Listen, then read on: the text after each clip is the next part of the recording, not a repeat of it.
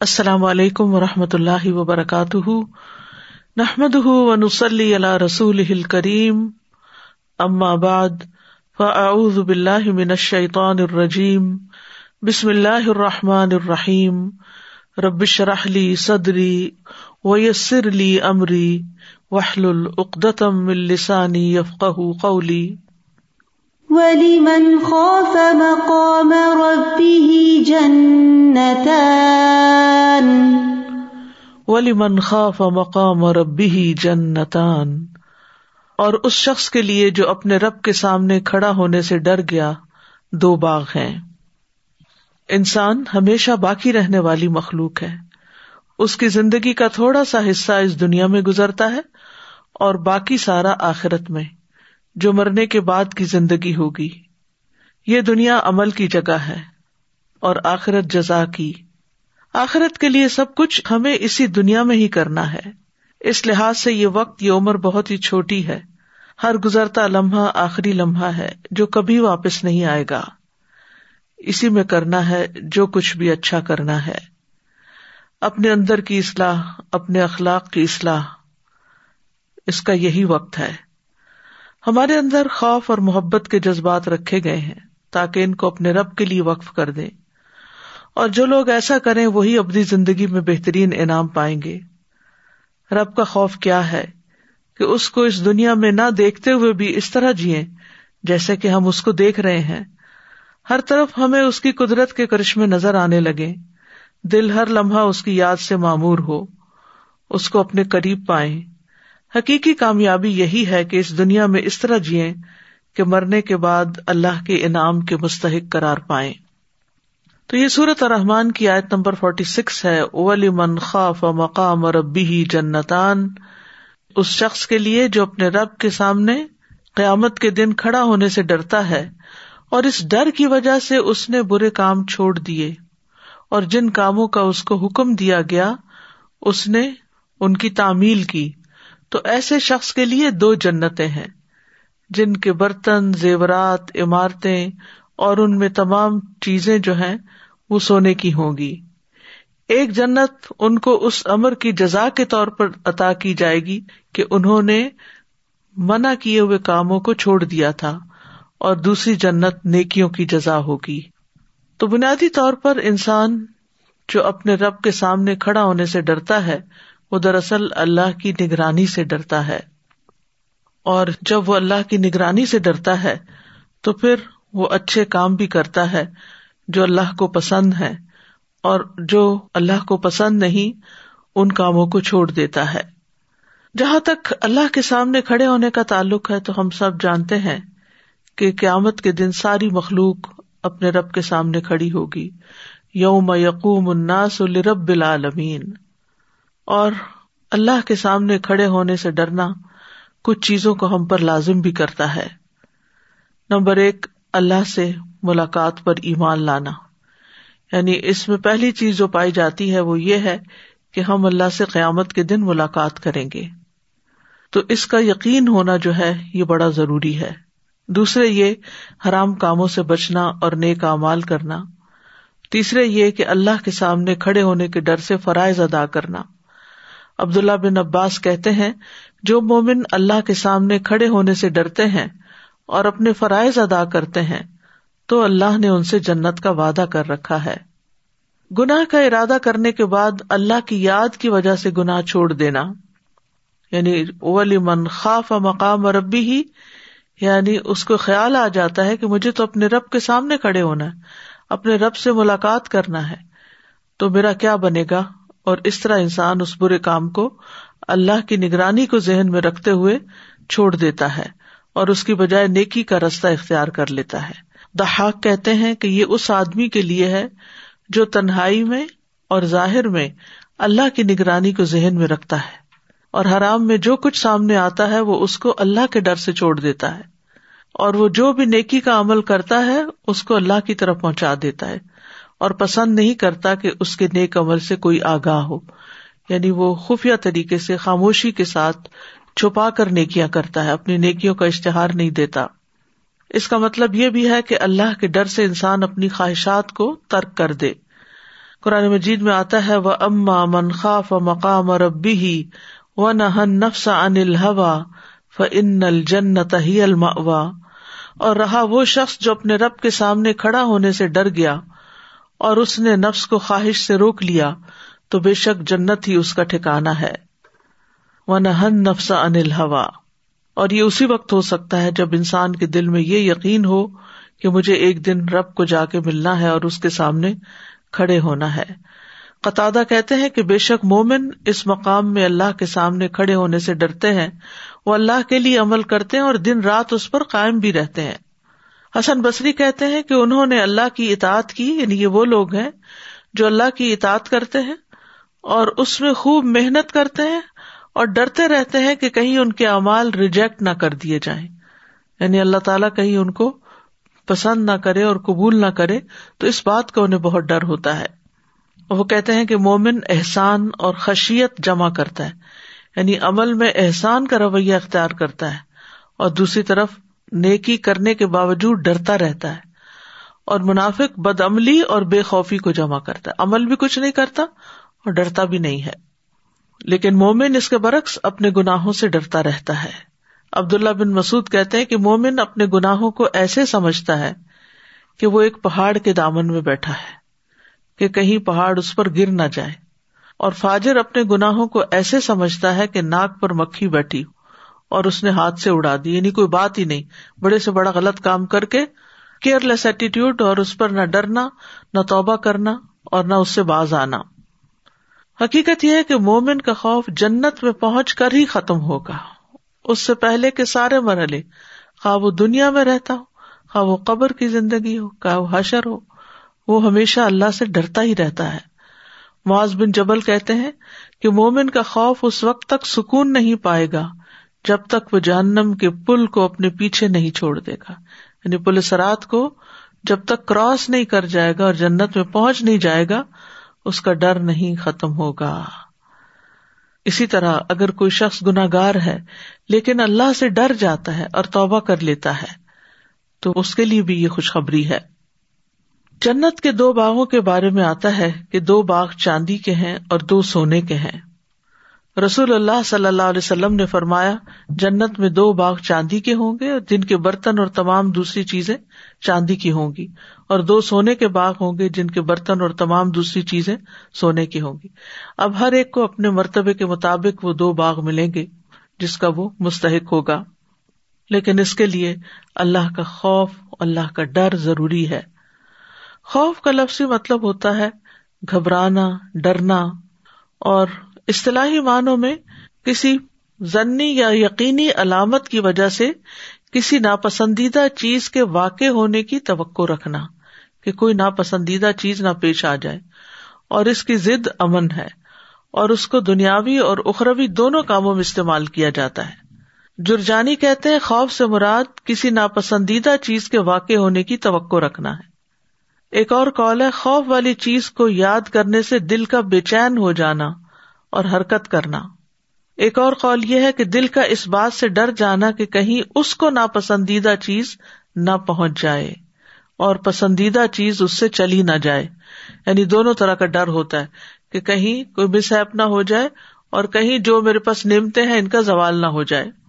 خوف کی کئی قسمیں ہیں۔ خوف کے لیے لفظ خوف استعمال ہوتا ہے، اشفاق ہوتا ہے، خشیت ہوتی ہے، وجل ہوتا ہے رحبت حیبت یہ سارے الفاظ جو ہیں ملتے جلتے ہیں اور قرآن مجید میں استعمال بھی ہوئے ہیں۔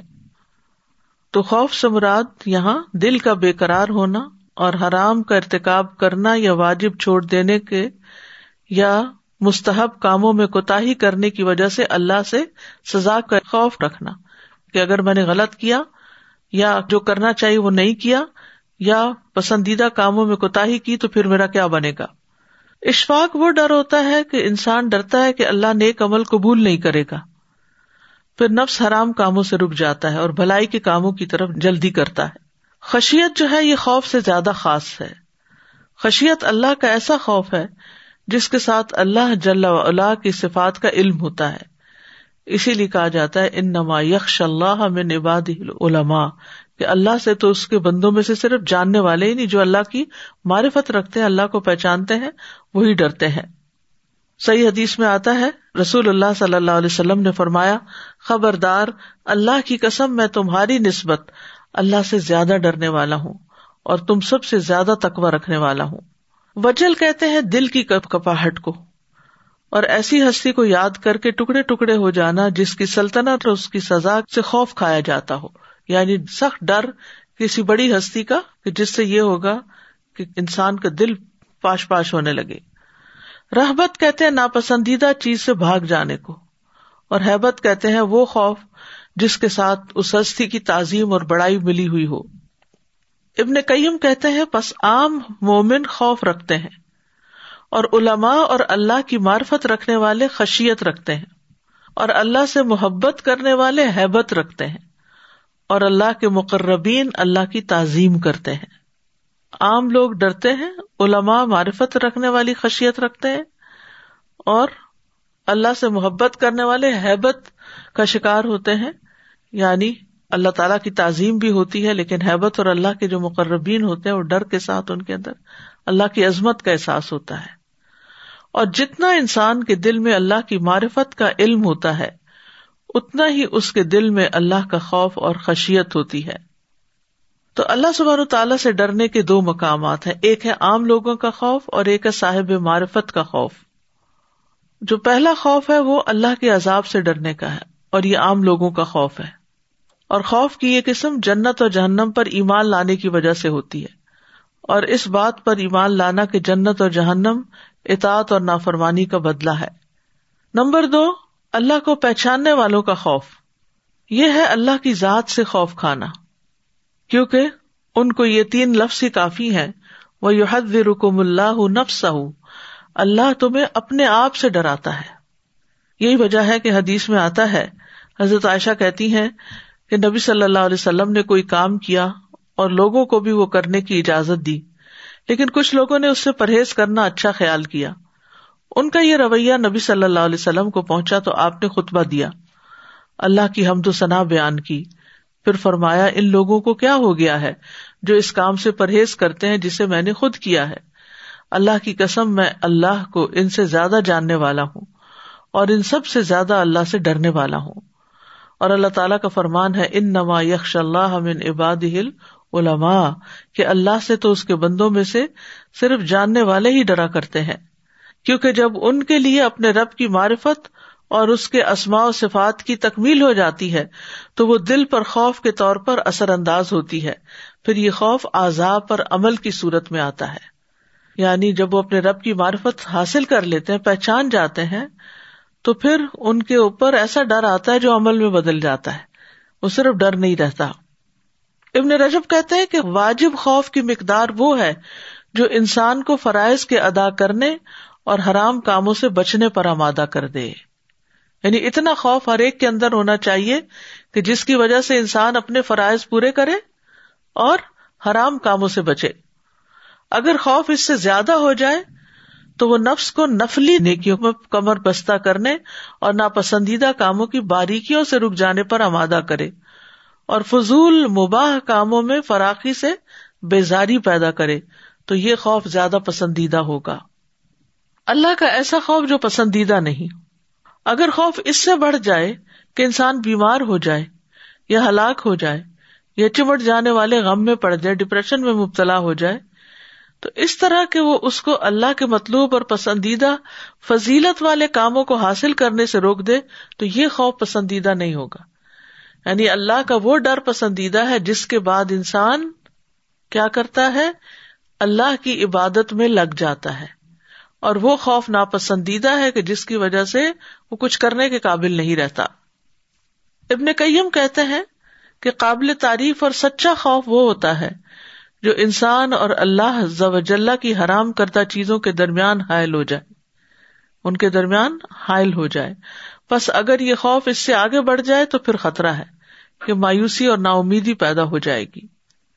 ابو عثمان کہتے ہیں کہ سچا خوف وہ ہے کہ ظاہری اور باطنی گناہوں سے بچ جانے پر آمادہ کرے۔ یعنی اصل خوف کیا ہے؟ کہ انسان سامنے اور چپ کے کہیں بھی غلط کام نہ کرے۔ ایک طبی خوف بھی ہوتا ہے، اس پر بندے کو ملامت نہیں کی جاتی۔ بشرطے کہ یہ خوف واجب کو چھوڑنے یا کسی حرام فیل کے ارتقاب کی طرف نہ لے جائے۔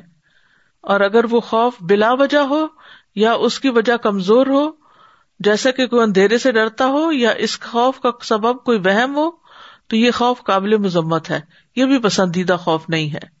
تو اللہ سے ڈرنے کا معیار کیا ہے؟ نبی صلی اللہ علیہ وسلم نے فرمایا، تم اللہ سے اس طرح ڈرو گویا تم اللہ کو دیکھ رہے ہو۔ اگر یہ مرتبہ حاصل نہ ہو تو کم از کم اتنا یقین رکھو کہ اللہ تمہیں دیکھ رہا ہے۔ لیکن یہ یاد رکھیے کہ خوف کے ساتھ محبت کا ہونا بھی ضروری ہے۔ مومن کے دل میں جتنا اللہ کا ڈر ہو، اتنی ہی اس سے اچھی امید بھی ہونی چاہیے۔ جبکہ اللہ کی محبت سب سے زیادہ ہونی چاہیے۔ محبت توحید کی شرائط میں سے ایک شرط ہے۔ ولدین آمن اشد حب اللہ ایمان والے ہی سب سے زیادہ اللہ سے محبت رکھتے ہیں۔ تو ہمیں امید اور خوف دونوں کے ساتھ اپنے رب کو پکارنا چاہیے۔ قرآن مجید میں آتا ہے الا اک الدین یدعون یبتغون الى ربهم الوسیلتا ایہم اقرب و یرجون رحمتہ و یخافون ان عذاب ربک کان محذورا یہ سورت بنی اسرائیل کی آیت 57 ہے۔ جنہیں یہ لوگ پکارتے ہیں، وہ تو خود اپنے رب کی طرف وسیلہ تلاش کرتے ہیں کہ کوئی اس سے قریب تر ہو جائے۔ وہ اس کی رحمت کے امیدوار رہتے ہیں اور اس کے عذاب سے ڈرتے ہیں۔ بلا شبہ آپ کے رب کا عذاب ڈرنے کی چیز ہے۔ تو اس سے کیا پتا چلتا ہے کہ خوف کے ساتھ رحمت کے امیدوار ہونا بھی ضروری ہے۔ پیغمبروں کی صفت آئی ہے ان کانو یوسارے نہ فل خیرات و ید نہ رغب و رحبا و کانو لنا خاشعین۔ بے شک وہ نیکیوں میں جلدی کرتے تھے اور ہمیں رغبت اور خوف سے پکارتے تھے اور وہ ہمارے ہی لیے آجزی کرنے والے تھے۔ پھر یہ کہ خوف کے ساتھ مٹھاس اور اطمینان کا ہونا بڑا ضروری ہے۔ یعنی مومن جب اللہ سے ڈرتا ہے تو اس کے اندر کڑواہٹ نہیں آتی، بلکہ ایمان کی حلاوت آتی ہے۔ اللہ تعالیٰ فرماتے ود او خوف و تما ان رحمت اللہ قریب من المحسنین اسے خوف اور تما سے پکارو۔ بے شک اللہ کی رحمت نیکی کرنے والوں کے قریب ہے۔ پھر یہ کہ اللہ کا خوف ہمیں اللہ کے قریب کرتا ہے۔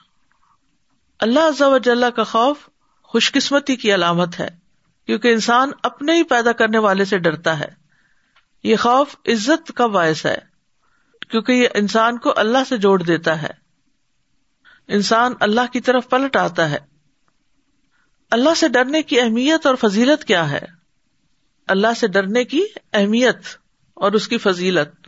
اللہ کا خوف لازم ہے، یہ راستے کی منزلوں میں سے سب سے بڑی منزل ہے۔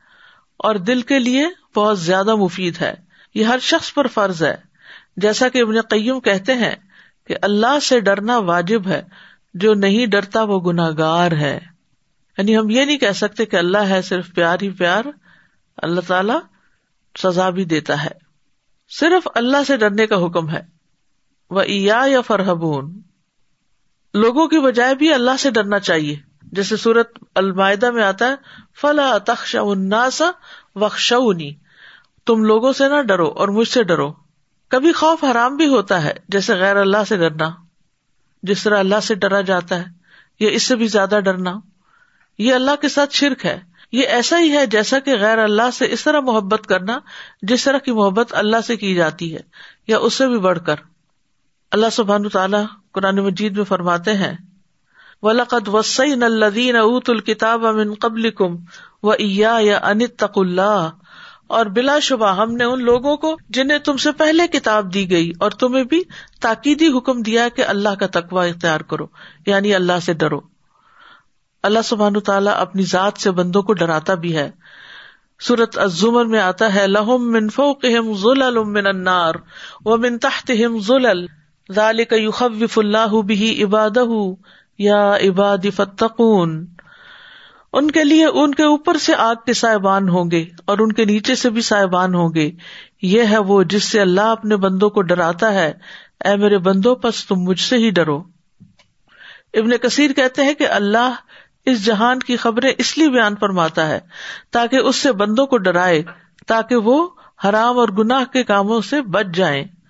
یا عبادی فتقون یعنی میری گرفت، میری سزا اور میرے عذاب سے ڈرتے رہیں۔ اللہ اپنے بندوں کو ڈرانے کے لیے کچھ نشانیاں بھیجتا ہے۔ ابو موسا کہتے ہیں کہ نبی صلی اللہ علیہ وسلم کے زمانے میں سورج کو گرہن لگ گیا۔ آپ تیزی سے اٹھے، آپ کو خوف لاحق ہوا کہ کہیں قیامت تو نہیں آ گئی۔ یہاں تک کہ آپ مسجد میں تشریف لے آئے۔ آپ کھڑے ہوئے، بہت طویل رکو اور سجدے کے ساتھ نماز پڑھتے رہے۔ رابی ابو موسا کہتے ہیں، میں نے آپ کو کبھی نہیں دیکھا کہ کسی نماز میں آپ نے ایسا کیا ہو۔ پھر بے شک آپ نے فرمایا، یہی نشانیاں ہیں جو اللہ بھیجتا ہے۔ یہ کسی کی موت یا کسی کی زندگی کی وجہ سے نہیں ہوتی، بلکہ اس لیے اللہ ان کو بھیجتا ہے کہ ان کے ذریعے سے اپنے بندوں کو قیامت کے دن سے خوف دلائے۔ تو اس سے کیا پتا چلتا ہے کہ اللہ تعالی مختلف طرح کے حالات، واقعات دنیا میں اس طرح پیدا کرتا ہے تاکہ لوگ اللہ کی طرف رجوع کرے اللہ کی طرف پلٹے اور اللہ سے ہدایت مانگے، اپنے گناہوں پر توبہ کرے اور اللہ کے سامنے کھڑے ہونے سے ڈرے۔ سورت زمر میں آتا ہے، لہم من فوقہم ظلل من النار ومن تحتہم ظلل، ذالک یخوف اللہ به عبادہ، یا عباد فتقون ان کے لیے، ان کے اوپر سے آگ کے سائبان ہوں گے اور ان کے نیچے سے بھی ہوں گے۔ یہ وہ ہے جس سے اللہ اپنے بندوں کو ڈراتا ہے۔ اے میرے بندوں، پس تم مجھ سے ڈرو۔ خوف اور ایمان لازم و ملزوم ہے۔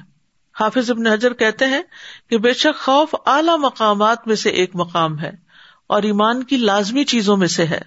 صورت عال عمران میں آتا ہے، فلا تخاف ہم و خافون ان کن تم مومنین تم ان سے مت ڈرنا، مجھ سے ڈرنا اگر تم مومن ہو۔ تو اس آیت میں اکیلے اللہ سے ڈرنے کا حکم دیا جا رہا ہے اور یہ ایمان کا لازمی جزو ہے۔ جتنا انسان کے دل میں ایمان ہوتا ہے، وہ اتنا ہی زیادہ اللہ سے ڈرتا ہے۔ نیک بندے اور خالص دل کے حامل لوگ ہمیشہ اللہ سے ڈرتے ہیں۔ یہ امبیا کی صفت بھی ہے، فرشتوں کی صفت بھی ہے۔ صورت النحل میں آتا ہے ولی اللہ یس ما فل سماوات و ما فل ارد من دابتم والملا اکت وهم لا يستكبرون۔ يخافون ربهم من فوقهم ويفعلون ما يؤمرون۔ اور اللہ ہی کے لیے سجدہ کرتی ہے، ہر وہ چیز جو آسمانوں اور زمین میں ہے۔ کوئی بھی چلنے والا جانور ہو اور فرشتے بھی وہ تکبر نہیں کرتے، وہ اپنے رب سے جو ان کے اوپر ہے ڈرتے ہیں اور وہ کرتے ہیں جو انہیں حکم دیا جاتا ہے۔ تو اس ڈر کا اصل مقصد کیا ہے کہ بندے کے اندر نیکی کے کاموں کی طرف رغبت پیدا ہو اور برائیاں چھوڑنے کا خوف پیدا ہو۔ میکائل علیہ السلام بھی اللہ سے ڈرتے ہیں۔ جب سے جہنم پیدا ہوئی ہے میکائل علیہ السلام کبھی نہیں ہنسے۔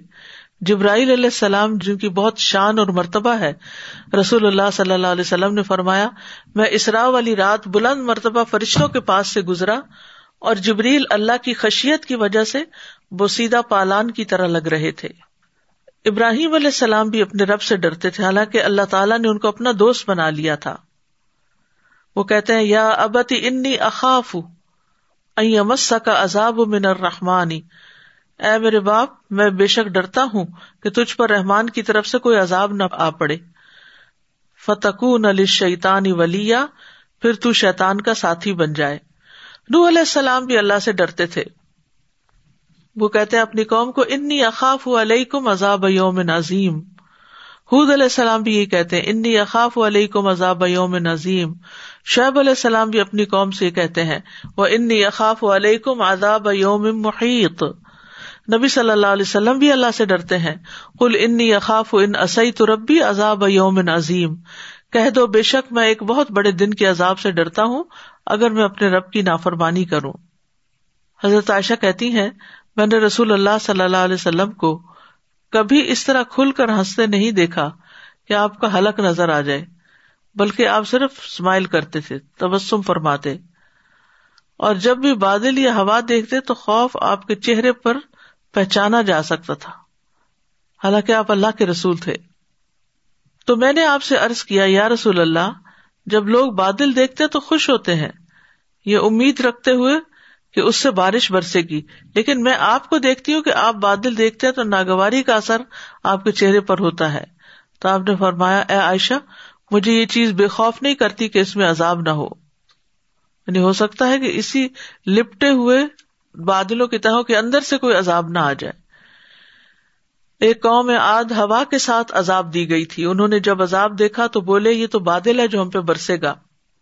پھر متقین کی صفات میں سے ہے الزین یکشون رب بالغیب، کہ وہ اپنے رب سے غائبانہ طور پہ ڈرتے ہیں۔ ابن رجب کہتے ہیں کہ اللہ کی قسم اللہ نے مخلوق کو اس لیے پیدا کیا تاکہ وہ اس کو پہچانے یعنی اللہ کو، اس کی عبادت کرے اور اس سے ڈرے۔ اللہ نے اپنی عظمت اور بڑائی پر دلائل مقرر کر دیے ہیں تاکہ لوگ اس سے ڈرے اور اس کی تعظیم کرتے ہوئے اس کا خوف کرے اور ان کے لیے اللہ نے اپنے عذاب کی شدت اور اپنی سزا کے مقام کو بیان کیا ہے اور جو اللہ کی نافرمانی کرنے والے لوگوں کے لیے تیار کر رکھا ہے تاکہ وہ اس سخت عذاب والے گھر سے نیک امال کی وجہ سے بچ جائیں۔ رسولوں کے بھیجے جانے کا مقصد بھی کیا ہے؟ انضار اور تبشیر کرتے ہیں وہ، تو وہ بھی ڈرانے والے ہیں، لوگوں کو خبردار کرنے والے ہیں۔ راغب اسفہانی اپنی کتاب مفردات میں کہتے ہیں کہ انضار ایسی چیز کی خبر دینے کو کہتے ہیں جس میں خوف زدہ کیا گیا ہو۔ یعنی ایسی خبر جس سے خوف دلایا گیا ہو۔ اور تبشیر ایسی خبر دینا جس میں خوشی ہو۔ تو اللہ کا قرب پانے کے لیے ضروری ہے کہ انسان اللہ سے ڈرے بھی۔ فرمایا، ان نہ اکرم کم ان دلہ اطقا کم اللہ کے نزدیک سب سے زیادہ عزت والا وہی ہے جو تم میں سب سے زیادہ ڈرنے والا ہے۔ مقرب لوگوں کے اندر خوف کی کثرت ہوتی ہے، شدت ہوتی ہے۔ امام ابن کئیم ایک مثال سے بات سمجھاتے ہیں اپنی کتاب مدارج السالکین میں کہ اللہ وجاللہ کی طرف سفر کرنے والے کے دل کی مثال ایسی ہے جیسا کہ کوئی پرندہ ہو۔ اللہ کی محبت اس کا سر اور اللہ کا خوف اس کی رحمت کی امید اور اسے دو پر ہو پھر سر اور دونوں پر سلامت ہوں گے تو پرندے کی اڑان بھی عمدہ ہوگی، ٹھیک ہے؟ یعنی جو اللہ کی پہچان کرتا ہے، اللہ کی معرفت رکھتا ہے، تو وہ ایسا ہے جیسے کوئی پرندہ ہوتا ہے، پرندہ اڑ کے جا رہا ہے۔ تو اسے اللہ کی محبت بھی ہوتی ہے، اللہ کا خوف بھی ہوتا ہے، اور اللہ کی رحمت سے امید بھی ہوتی۔ تو تین چیزیں ہو گئی محبت، خوف اور امید۔ کہتے اگر سر کاٹ دیا جائے تو پرندہ مر جائے گا، اور اگر اس کے بازو کھو جائے تو ہر شکاری اور ہر توڑ پھوڑ کرنے والے کا نشانہ بن جائے گا۔ اللہ کی محبت سے مراد اس کا سر ہے۔ تو سر کاٹ دیا، محبت ختم، پرندہ ہی مر جائے گا۔ اس کی خوف اور اس کی رحمت کی امید اس کے دونوں پر ہے۔ اگر یہ نہ رہے تو وہ اڑ ہی نہیں سکتا۔ اور پھر اگر یہ سب چیزیں سلامت ہوں گی تو پرندے کی اڑان بہتر ہوگی یعنی اطاعت تیز تر ہوگی۔ سلف صالحین بھی اللہ سے ڈرا کرتے تھے۔ حضرت عمر کہتے ہیں کہ اگر کوئی آسمان سے اعلان کرنے والا اعلان کرے کہ اے لوگو، تم سب لوگ جنت میں جا رہے ہو، صرف ایک آدمی نہیں جائے گا۔ تو مجھے ڈر ہوگا کہ کہیں وہ میں ہی نہ ہوں۔ ابن عمر کہتے ہیں کہ عمر رضی اللہ عنہ کا سر میری ران پہ تھا جب وہ فوت ہوئے۔ تو انہوں نے مجھے کہا، میرا سر نیچے رکھ دو۔ تو میں نے ان کا سر زمین پر رکھ دیا۔ پھر انہوں نے کہا، اگر اللہ مجھ پر رحم نہ کرے، تو میرے اور میری ماں کے لیے بربادی ہو۔ یعنی اللہ کی رحمت ہوگی تو ہی ہم پار لگیں گے۔ اللہ کے خوف کے فائدے کیا ہیں؟ نمبر ایک، کامیابی ملتی ہے۔ دنیا میں بھی، آخرت میں بھی۔ پھر نجات ملتی ہے۔ رسول اللہ صلی اللہ علیہ وسلم نے فرمایا، تین چیزیں نجات دینے والی ہیں۔ جن میں سے ایک چھپے اور ظاہر، اللہ کا ڈر۔ اللہ کی خشیت۔ پھر اللہ کے ڈر کی وجہ سے گنا چھوڑنے پر نیکی لکھ دی جاتی ہے۔ اللہ کے خوف سے بہنے والے آنسو جو ہیں وہ اللہ تعالیٰ کو بہت زیادہ پسند ہے فرمایا، اللہ کے نزدیک دو قطروں اور دو نشانوں سے زیادہ کوئی چیز محبوب نہیں۔ ایک وہ قطرہ جو اللہ کے خوف سے آنسو بن کر نکلے یعنی جو اللہ کے ڈر سے روتا ہے انسان، تو اس کا یہ آنسو گرتا ہے اللہ تعالیٰ کو بہت محبوب ہے۔ اور دوسرا وہ خون کا قطرہ جو اللہ کی راہ میں بہ جائے۔ پھر اللہ سے ڈرنے والوں کے لیے وعدہ کیا گیا کہ انہیں زمین پر اقتدار ملے گا۔ اللہ سے ڈرنے کی مناسبت سے مخلوق کا بھی اس بندے سے ڈرنا۔ یا بن واز کہتے ہیں کہ جس قدر آپ اللہ سے محبت کرتے ہیں، اتنا ہی مخلوق آپ سے محبت کرتی ہے۔ اور جتنا آپ اللہ سے ڈرتے ہیں، مخلوق اتنا ہی آپ سے ڈرتی۔ کتنی دلچسپ بات ہے یعنی جتنی آپ کو اللہ سے محبت ہے، لوگ بھی اتنا ہی آپ سے محبت کریں گے۔ اور جتنا آپ اللہ سے ڈریں گے، مخلوق بھی اتنی آپ سے ڈرے گی۔ اور جتنا آپ اللہ کی ذات میں مصروف رہتے ہیں، اتنا ہی مخلوق آپ کے کام میں مصروف رہتی ہے۔ خوف گناہوں کی معافی کا ذریعہ بھی ہے۔ ایک شخص جو اللہ سے ڈرتا تھا، لیکن اس کے پاس نیک عمل نہیں تھے، تو اس نے اپنی اولاد کو کہا، جب میں مر جاؤں، مجھے جلا دینا اور میری راک کو پھر جس دن تیز ہوا چل رہی ہو، سمندر میں بہا دینا۔ جب وہ فوت ہو گیا تو اللہ تعالیٰ نے پانی کے فرشتوں کو حکم دیا کہ سارے ذرات اس کے کٹھے کر لائیں۔ ہوا کے فرشتوں کو حکم دیا، وہ کٹھا کر لائیں اس کا اسٹف تو اب اس کو ایک انسان بنا کر اللہ کے حضور کھڑا کیا گیا۔ تو اللہ تعالیٰ نے پوچھا، اس کام پر تجھے کس چیز نے مجبور کیا تھا؟ اس نے کہا، یا رب، آپ کے خوف کی وجہ سے۔ اس پر اللہ تعالیٰ نے اس کی بخش فرما دی۔ پھر قرآن مجید سے پتا چلتا ہے کہ مغفرت اور اجر کبیر کا باعث خوف۔ ان الدین یکشون رب لہم مغفرت و اجر کبیر۔ یقیناً جو لوگ اپنے رب سے بن دیکھے ڈرتے ہیں، ان کے لیے بہت بڑی بخش اور بہت بڑا اجر ہے۔ کہ آج دنیا میں ڈرنا جو ہے وہ قیامت کے دن امن کا باعث ہوگا؟ حساب کے دن کا اطمینان ہوگا۔ عرش الہی کا سایہ ملے گا۔ سب آت اللہ رجل ذکر اللہ ففادت نبی صلی اللہ علیہ وسلم نے فرمایا، سات طرح کے لوگ وہ ہیں جنہیں اللہ تعالیٰ اپنے سائے میں جگہ دے گا۔ ان میں سے ایک وہ شخص بھی ہے جس نے اللہ کو یاد کیا تو اس کی آنکھیں بہ پڑی جو شخص اللہ سے ڈرتا ہے، اللہ تعالیٰ اس سے راضی ہوتا ہے۔ سورت البینہ میں آتا ہے ردی اللہ عنہم وردو ان ذالک لمن خشیا ربا اللہ ان سے راضی ہو گیا، وہ اللہ سے راضی ہو گئی۔ یہ اس کے لیے ہے جو اپنے رب سے ڈرے۔ اللہ تعالیٰ سے خوف کی قوت اور نتائج کیا ہے اللہ تعالیٰ کا حکم ماننا آسان ہو جاتا ہے۔ نماز کے بارے میں آتا ہے وسطین بصبری وسلات و ان حال کبیرت اللہ الخاشعین الدین یزن ان ملاقو رب و ان راجیون اور صبر و نماز سے مدد لو۔ بلا شبہ نماز بھاری ہے مگر آجزی کرنے والوں پر نہیں، خاشعین پر نہیں۔ جو یہ یقین رکھتے ہیں کہ وہ اپنے رب سے قریب ملنے والے ہیں اور اسی کی طرف واپس جانے والے ہیں۔ پھر نیک امال میں سبقت کا جذبہ پیدا کرتا ہے۔ ان نہ کانو یو سارے فل خیرات و ید اون نہ و رحبا و کانو لنا خاشعین۔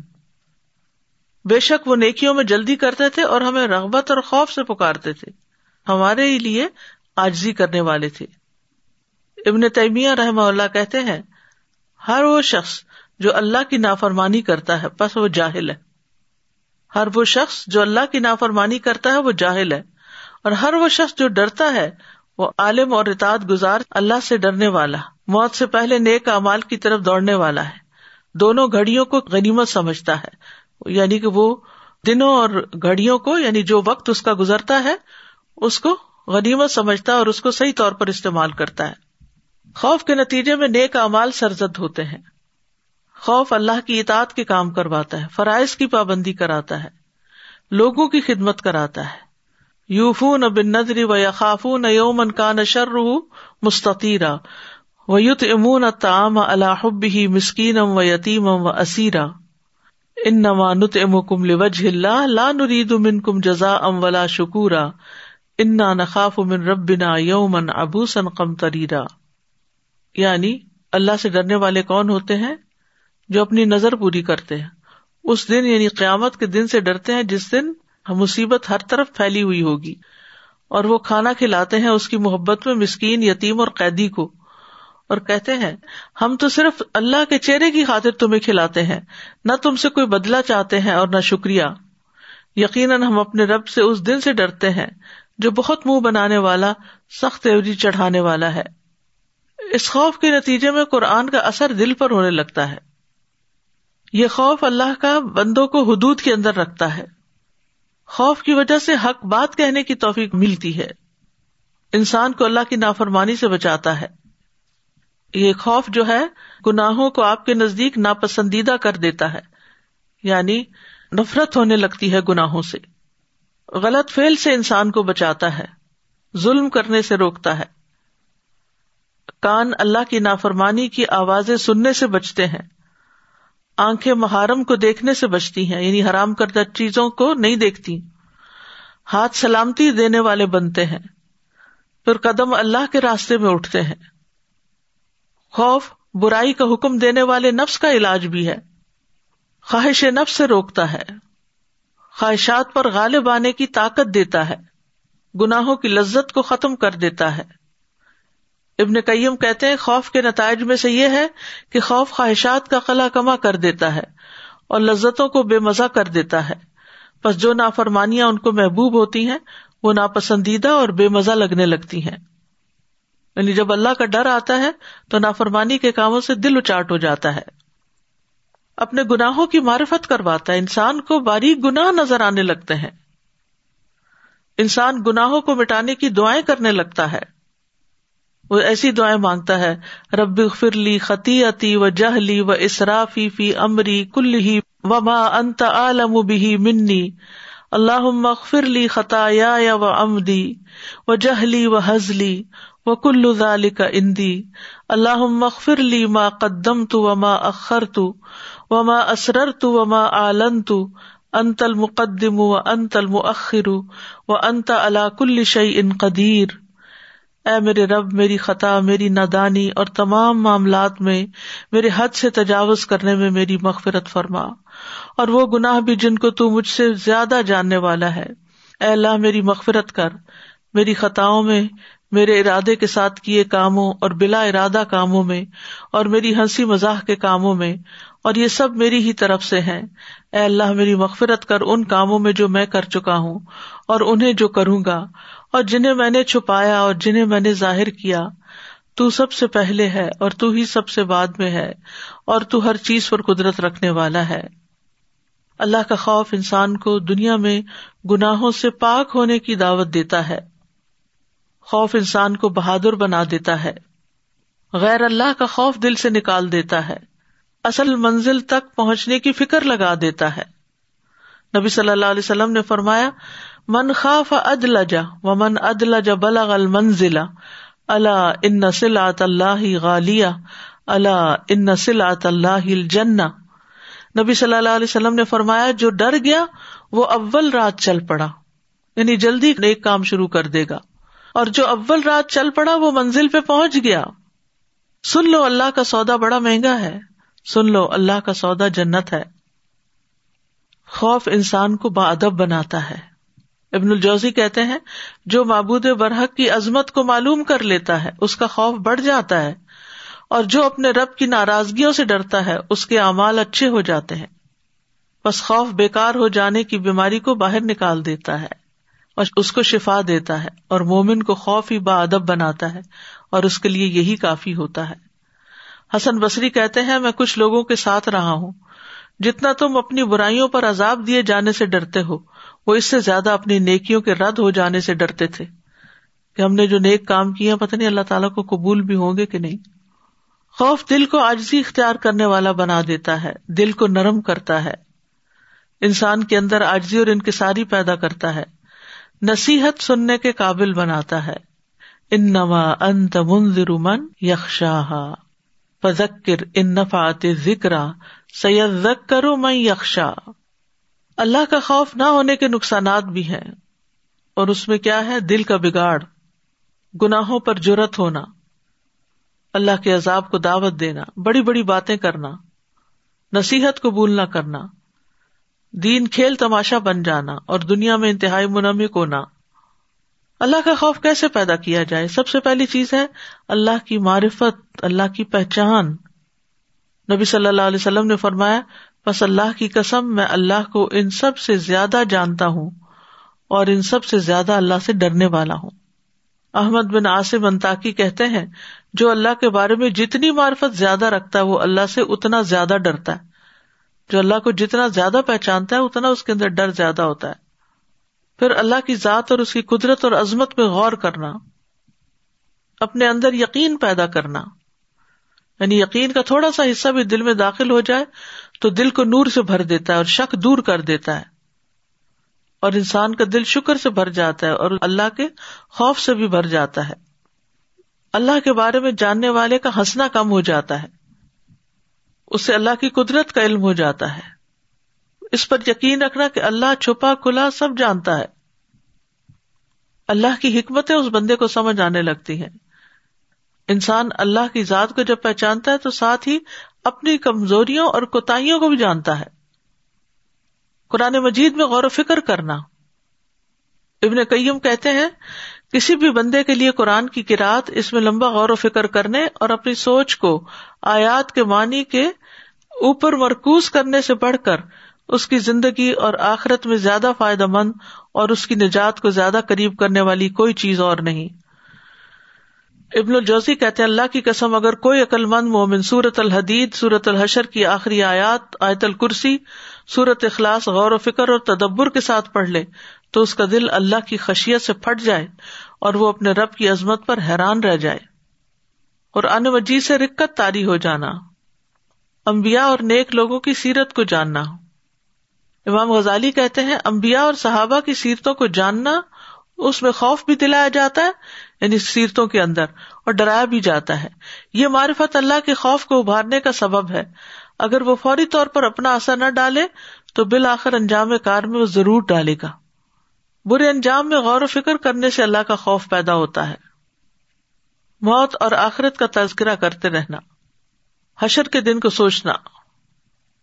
دعا مانگنی چاہیے۔ اللہ منی کا من علم اللہ فاؤ ومن قلب اللہ یکشا ومن نفس اللہ تشبا ومن دعوت اللہ استجاب الحا پھر یہ دعا اللہ مقسم لنا من خشیتی کا ماتہور بھی بیننا و بین معصیتک۔ آخر تک یہ دعا۔ پھر اللہ سے ڈرنے والے بننے کی دعا کرنا۔ تو کرنے کے کام یہی ہے کہ انسان وہ تمام ذرائع اختیار کرے کہ جس سے انسان کے اندر اللہ کا خوف پیدا ہو، نہ کہ اللہ سے دوری۔ و آخر داوانا ان الحمد للہ رب العالمین. سبحان اللہ و بحمد کا اشد اللہ اللہ اللہ انت. استخر کا و اطوب السلام علیکم و رحمۃ اللہ وبرکاتہ.